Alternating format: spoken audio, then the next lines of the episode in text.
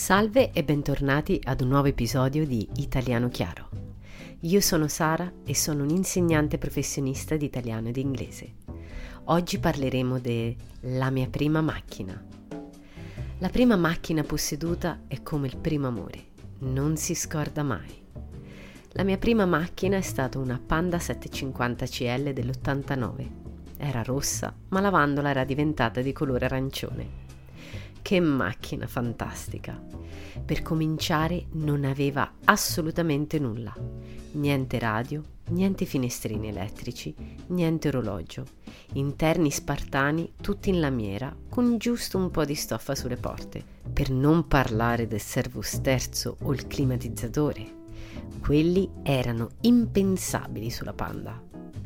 I fari anteriori facevano pochissima luce se si era in una strada di campagna senza illuminazione pubblica, l'unico modo per vedere qualcosa era accendere gli abbaglianti. I freni erano pressoché inesistenti, ma il motore era solido ed affidabile e anche sulla neve faceva faville.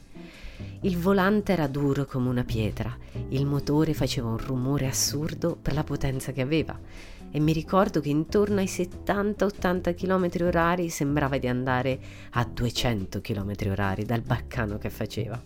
Soprattutto vibrava tutto. I sorpassi con la Panda erano solo per guidatori coraggiosi.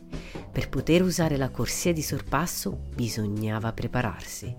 Lentamente, ma inesorabilmente, la macchina raggiungeva la potenza di 150 km orari. Le mani dovevano essere ben salde sul volante perché ogni pezzo della macchina vibrava. Ma nel momento in cui effettuavi il sorpasso ti sentivi un eroe.